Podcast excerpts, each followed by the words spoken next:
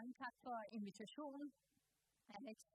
Det er en meget, meget stor ære at få lov til at tale her, men øh, det er også noget af en opgave, du har givet mig. Fordi jeg har tænkt utrolig meget over den her tale. Altså ikke, hvordan jeg skulle imponere jer, men mere, hvordan jeg kunne undgå at gøre mine venner mere sure. Og øh, ja, det er jo ikke en hemmelighed, at jeg har jo mine rødder fra venstrefløjen, og, øh, og jeg har også brugt ualmindelig lang tid på at tænke over, hvordan jeg skulle vaccinere mig mod kritik fra dem, hvordan jeg skulle undgå at blive misforstået, og hvordan jeg kunne tage diverse forbehold i min tale, så de ikke mente, at jeg blåstemplede jeres politik. For desværre mener dele af venstrefløjen, at en samtale eller blot et møde kan være legitimering. Derfor har jeg skrevet en tale til enhedslisten. Og, øh, og der I er meget hurtigere og modigere til at invitere mig, er det jer, der får fornøjelsen af min guldkorn først. Jeg ved, Joachim B. Olsen kender mig. Vi har også trænet sammen i går. Hvor er du, Joachim? Et eller andet sted over i pressen. Øh, men til jer, der ikke ved, hvem jeg er, så vil jeg lige starte med at præsentere mig. Jeg er tidligere folketingsmedlem for SF, eller rettere sagt Socialistisk Folkeparti, og med et ekstra liberalt tryk socialistisk.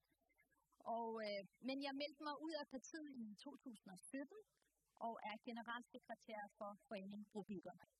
Og jeg tænker, hvis man bliver inviteret som tidligere SF'er til Liberal Alliances landsmøde, så er man i hvert fald en ægte brobygger. Øh,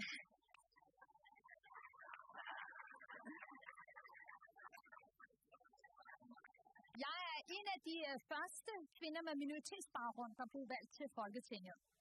Men medierne var desværre mest optaget af min indvandrerbaggrund, men jeg kan godt huske, da min far ringede, da jeg var blevet valgt, og igen og igen gentog Øslem, tænk, vi gjorde rent, og du blev valgt til Folketinget.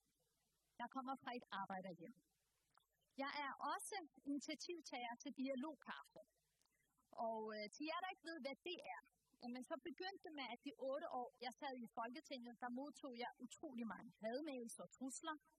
Og det hang sammen med, at jeg var ung, jeg havde en indvandrerbaggrund, jeg var kvinde, jeg var muslim, og en af mine venner sagde, tænk, hvis du også var lesbisk, ikke? Øh, frygten, den lammede mig.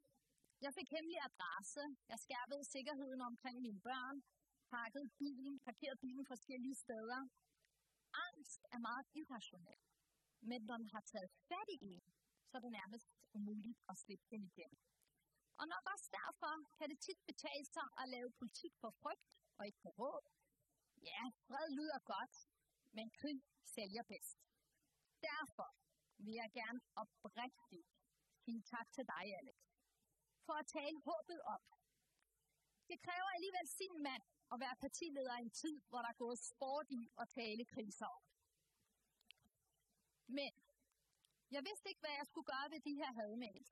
Så en dag så spurgte jeg min gode ven Jakob Holt. I kender ham måske, ham der har lavet amerikanske billeder og dokumenteret racismen blandt sorte og hvide. Jeg sagde, hvad skal jeg gøre, Jakob? Hvad skal jeg gøre med al den racisme, der møder mig? Så sagde han, gå ud og møde dem. Så møde dem? De vil jo slå mig ihjel nej, vi slår sgu ikke et folketingsmedlem ihjel. Det er alt for risikabelt. Og han sagde, hvis de slår dig ihjel, så bliver du martyr. Så det her er kun win-win situation for dig. Og øh, altså, jeg kunne ikke, altså jeg havde ingen idé om, eller jeg havde ingen ønske om at være martyr, og hvad skulle formålet være? Så sagde han, så kan du se, hvor meget du selv demoniserer dem, du tager for at have med, mails fra. Men jeg følte ikke, at jeg demoniserer nogen. På det tidspunkt kunne jeg faktisk godt skrive tolerant til mellemnavn. Men min tese var, at grund til, at jeg modtog alle de her hademails, det var, fordi de ikke kendte sådan nogen som mig. Så hvis de mødte en muslim, der betalte skat, gik ind for demokratiet, så kunne jeg gøre dem gode igen. Ja, det lyder frygteligt, men sådan startede jeg. Og jeg vil gerne være frelseren, og hvem vil ikke være frelseren? Og så kunne jeg bagefter skrive en kronik om det til Godhedens Avis Politikken. Så alle andre kunne se, hvor gode jeg var, og hvor dumme de andre var.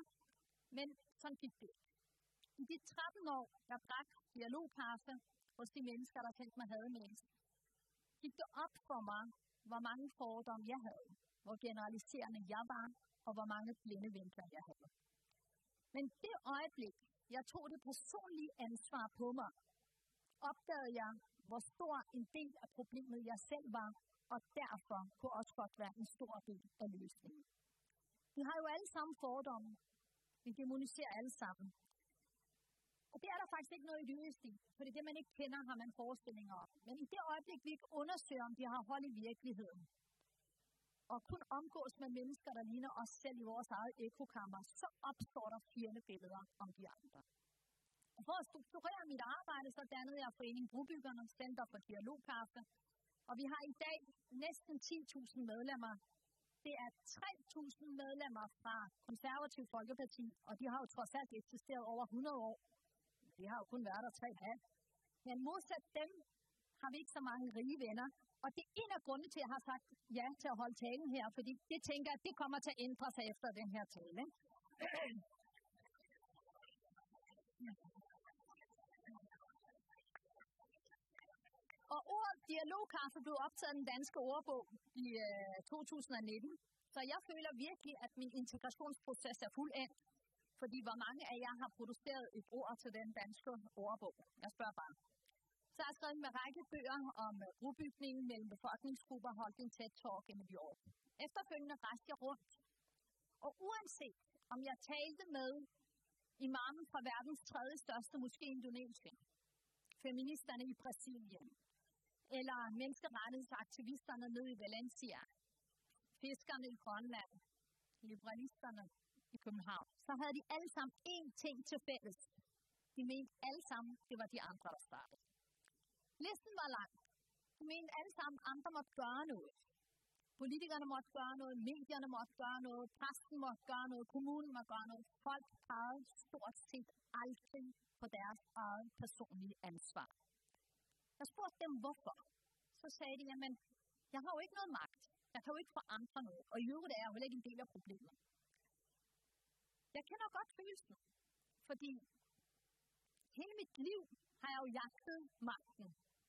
Da jeg var sygeplejerske, så ville jeg jo gerne gøre noget ved ventelisten i børnepsykiatrien. Derfor stillede jeg op i Dansk Sygeplejeråd og var den første kvinde med minoritetsbaggrund, der blev valgt til deres bestyrelse. Så når jeg sad til en kongres om det her, og folk talte om mangfoldighed, så vendte samtlige 200 delegerede og kiggede på den, der var mest solbrændt på stedet, og det var mig.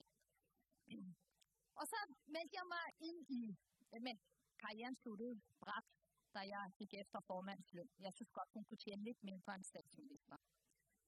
Øh, og så meldte jeg mig ind i øh, SF på grund af Ville Søvndal. Jeg meldte mig også ud på grund af Ville Søvndal. Det er en trauma i sig selv. Men det er en anden sag. Fordi jeg tænkte, der, der kan man bestemme noget. Ah, dem, der bestemte, de sad altså i regering. Og vi taler slet ikke om, hvordan det gik med SF i regering. Nå, det ved I jo selv godt, jeg er jo selv i, øh, i regering. Men når jeg snakkede med selv ministerne, så mente de, at alle andre bestemte mere end dem selv. Men i dag ved jeg, der hvor man gør en kæmpe indsats, det er der, hvor man er. Hvis man griber muligheden og tager det personlige ansvar på sig. Og hvis, hvis man ikke betragter det personlige ansvar som en modsætning til fællesskabets ansvar. Lad mig give et eksempel. Jeg glemmer aldrig, da jeg blev inviteret af tech-giganterne til at holde en tale i Anaheim i USA. Der var 60-70 mennesker til stede, og de havde til sammen omkring 2, 2 millioner ansatte. En af dem rejste sig op efter mit foredrag og ville stille et spørgsmål. Han sagde, hvad skyldes din succes? Jeg sagde, mit svar vil sikkert skuffe dig. Jeg er meget enig med min far i, at den rigtige drøm, den er ikke amerikansk, den er dansk. Fordi det er kun et land som Danmark, du kan komme fra et arbejderhjem og ende i Folketinget. Det er ikke ens forældres pengepunkt, der afgør, om du bliver til noget. Det er ikke deres skæbne, der afgør, om du bliver til noget. Fordi fællesskabet griber ind. Min succes hedder velfærdssamfundet. Jeg sværger Pelle Dragsted havde været så stolt af min ølkassetale. Men nu rejste op igen. Og så sagde han, jeg har læst på din baggrund. Dine forældre er immigranter fra Tyrkiet og ufaglærte. Du får en sygeplejerske uddannelse. Du bliver en første farvet kvinde i Dansk Sygeplejeråd. Du bliver en første farvet kvinde i Folketinget, jeg synes, du undervurderer dit, din egen indsats. Har du virkelig intet gjort selv? Hans kommentar nagede mig i så lang tid, fordi han havde jo ret. Men jeg havde også ret. Men hvorfor kunne de to sandheder ikke være i samme sætning?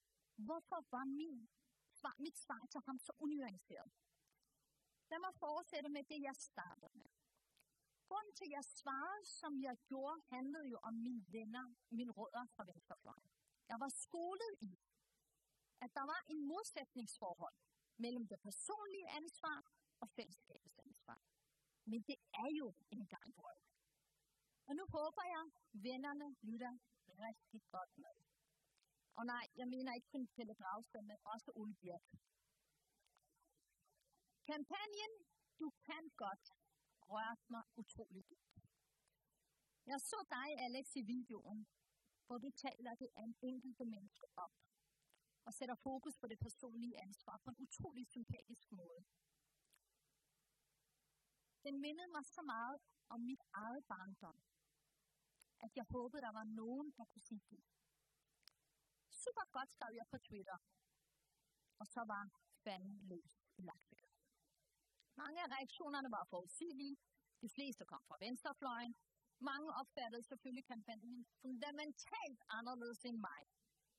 Og der var selvfølgelig de der sædvanlige kommentarer, ikke? Altså folk bliver enormt skuffet over en, fordi man ikke mener det samme som dem.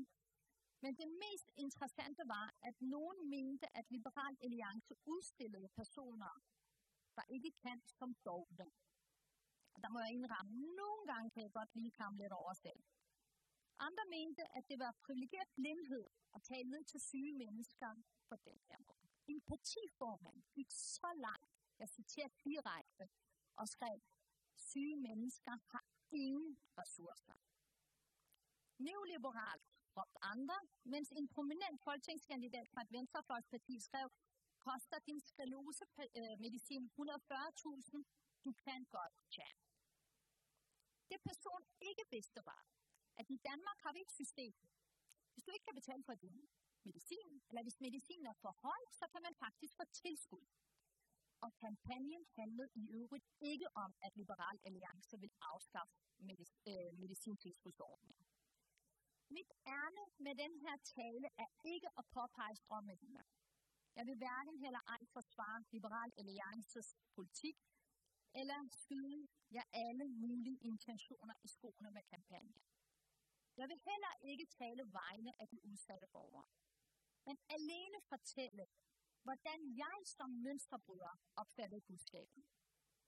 Jeg kommer fra bunden af samfundet, hvor begge mine forældre var ufaglærte og tider arbejdsløse, syge og på offentlig forsørgelse.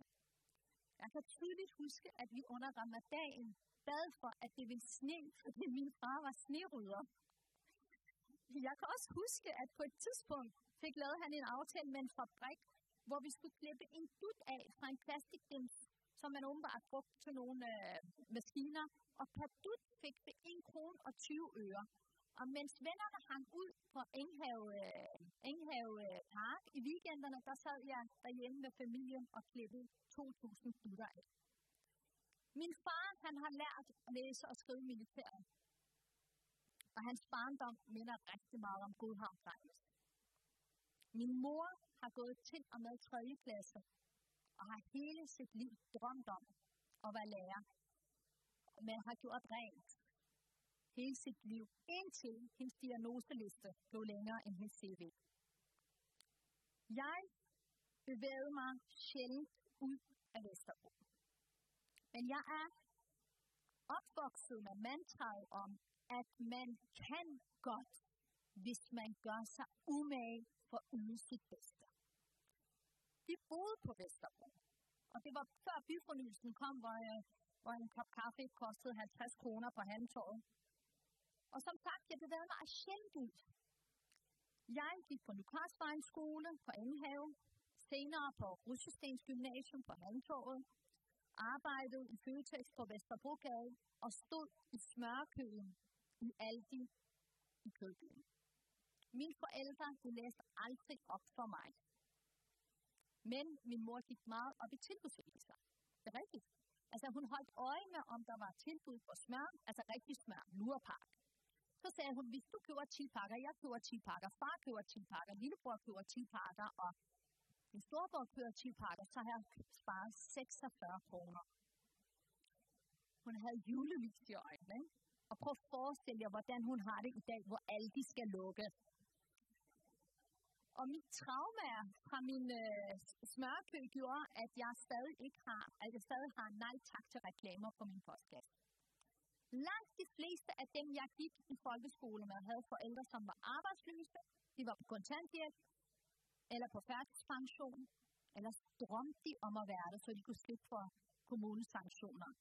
Og jeg kan love dig for, at vi holdt øje med hinandens forældre. Har du hørt? Har du hørt, at Annes mor har fået færdselspension? Wallah, det er løgn, de giver det kun til danskere. Vi børn vidste godt, at livet vil ikke belønne os med studenterhuer, akademiske titler eller direktørstillinger. Udsigten til, at vi kunne ende som rengøringsfolk, taxachauffører og pizzamand var stor. Og det blev jo heller ikke bedre af, at vi havde en tysklærer, der sagde, det er utroligt at se, hvor meget I kæmper, når man ved, at I aldrig bliver til noget.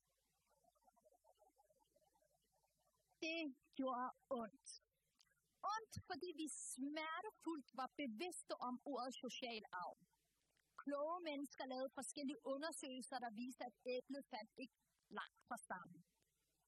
Og det budskab blev genfortalt af mange voksne omkring os. Ellers udstrålede vi det med stakkels dig. Nogle af os var ofre. Jeg endte som sygeplejerske og faktisk at passe en, jeg havde gået i, i folkeskolen men hvor hun var blevet seksuelt voldsomt misbrugt i al den tid, jeg havde gået i skole med hende. Men jeg glemmer heller aldrig min fysiklærer, som drømte de største drømme for os. Og selvom vi altid endte med at brænde halvdelen af den her fysiklokale ned, så sagde han med stor begejstring i stemmen, kan du ikke se det? Kan du ikke se, der er en atomfysiker gennem i os? Ja. Og øh, efter timen, så genfortalte vi det til hinanden. Har du hørt? Har du hørt Jesper mener, jeg bliver atomfysiker? Wallah, det er løgn. Han siger det til alle. Vi vidste godt, han løg. Men hold da op, hvor det smagte godt. Det gjorde det, fordi når man kommer fra bunden af samfundet, har man brug for nogle voksne omkring sig, der kan drømme stort for dig. Tale dig op. Fortælle dig, at du kan meget mere, end hvad de andre fortæller dig. Fortælle, at du er mere end en tal på en graf. Mere end din forældres skæbne. Mere end dine egne negative tanker om dig. Du kan godt.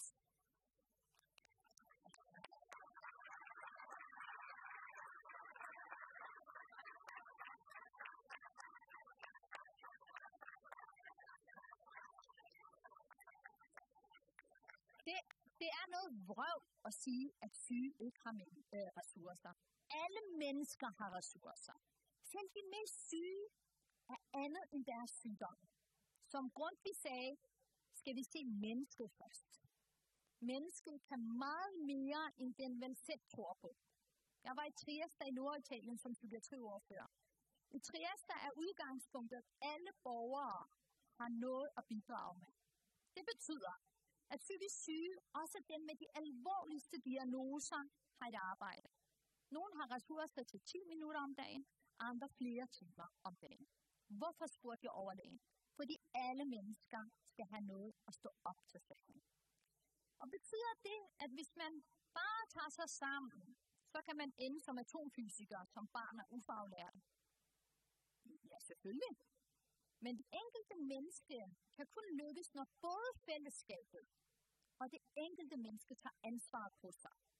Jeg har aldrig forstået den falske modsætning mellem fællesskabet og individets ansvar.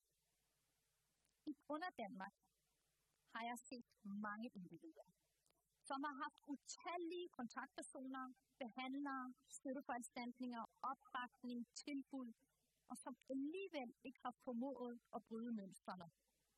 Men jeg har også set syge mennesker, som har knoklet og alligevel er blevet mødt med et fællesskab, der vil ikke hjælpe dem op.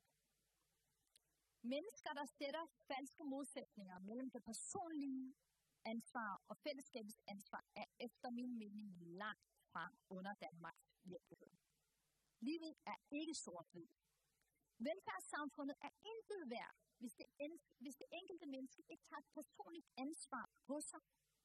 Det kan være socialrådgivere, der trods rigide regler og siloer, kreativt, men oprigtigt nysgerrigt prøver at række hånden ud til en udsatte borger. Men hendes hjælp har intet værd og intet effekt, hvis Brian eller Mohammed ikke tager deres del af ansvaret og gør sig umage for at gribe hånden. Selvom det er svært, selvom det er hårdt, smertefuldt og angstprovokerende. Jeg har altid provokeret mig gevaldigt som mønsterbryder, når jeg har mødt fagpersoner i systemet, der fralagt sig deres ansvar ved at gemme sig bag systemet. Hvor mange gange har jeg ikke hørt nogen sige til mig, sådan er systemet. Men kære ven, du er systemet. Du er tandhjulen i velfærdssamfundets maskinerum. Du må aldrig undervurdere din egen indsats og dit personlige ansvar. Du kan godt.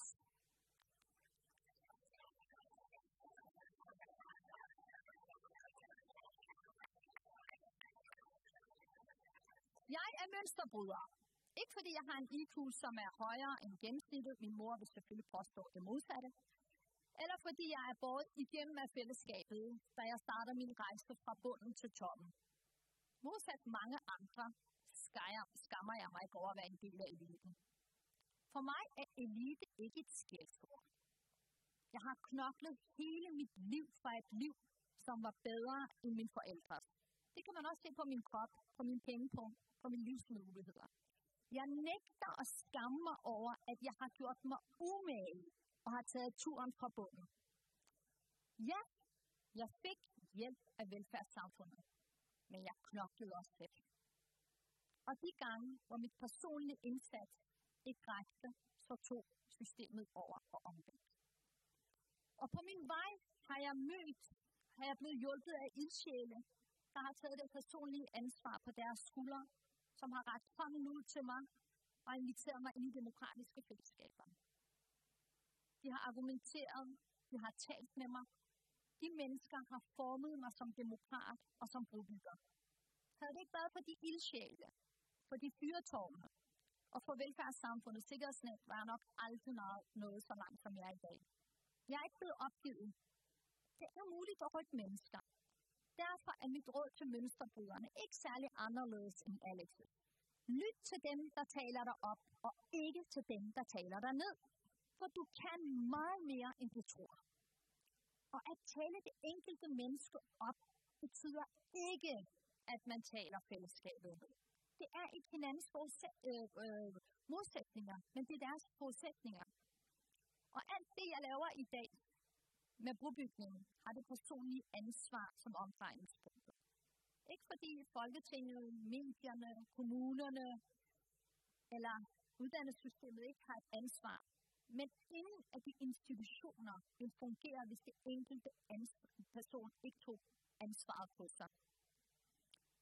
Men desværre er en af ulemperne ved velfærdssamfundet er, at man kan udlicitere ansvaret til andre.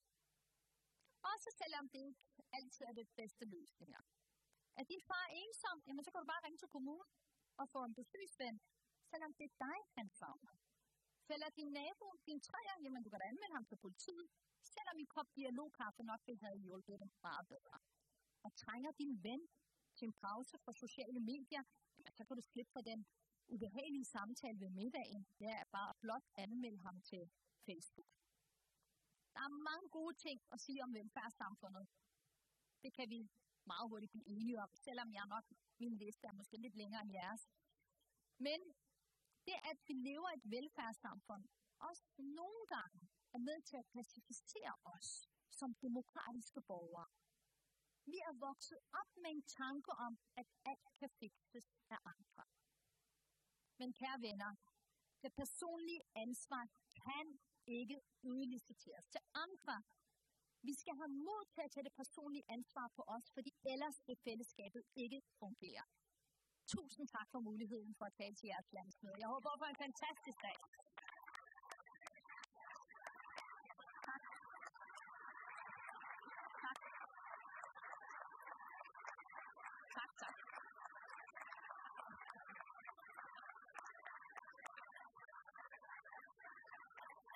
Nå,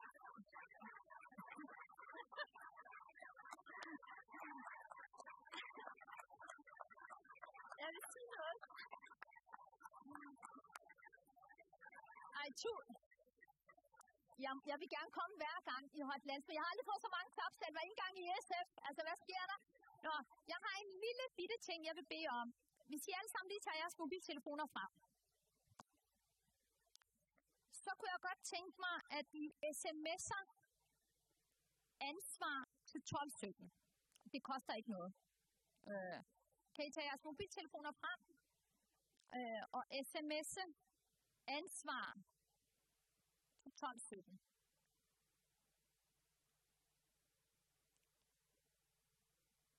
Har I gjort det?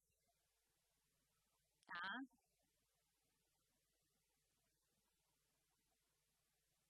Godt. Yes.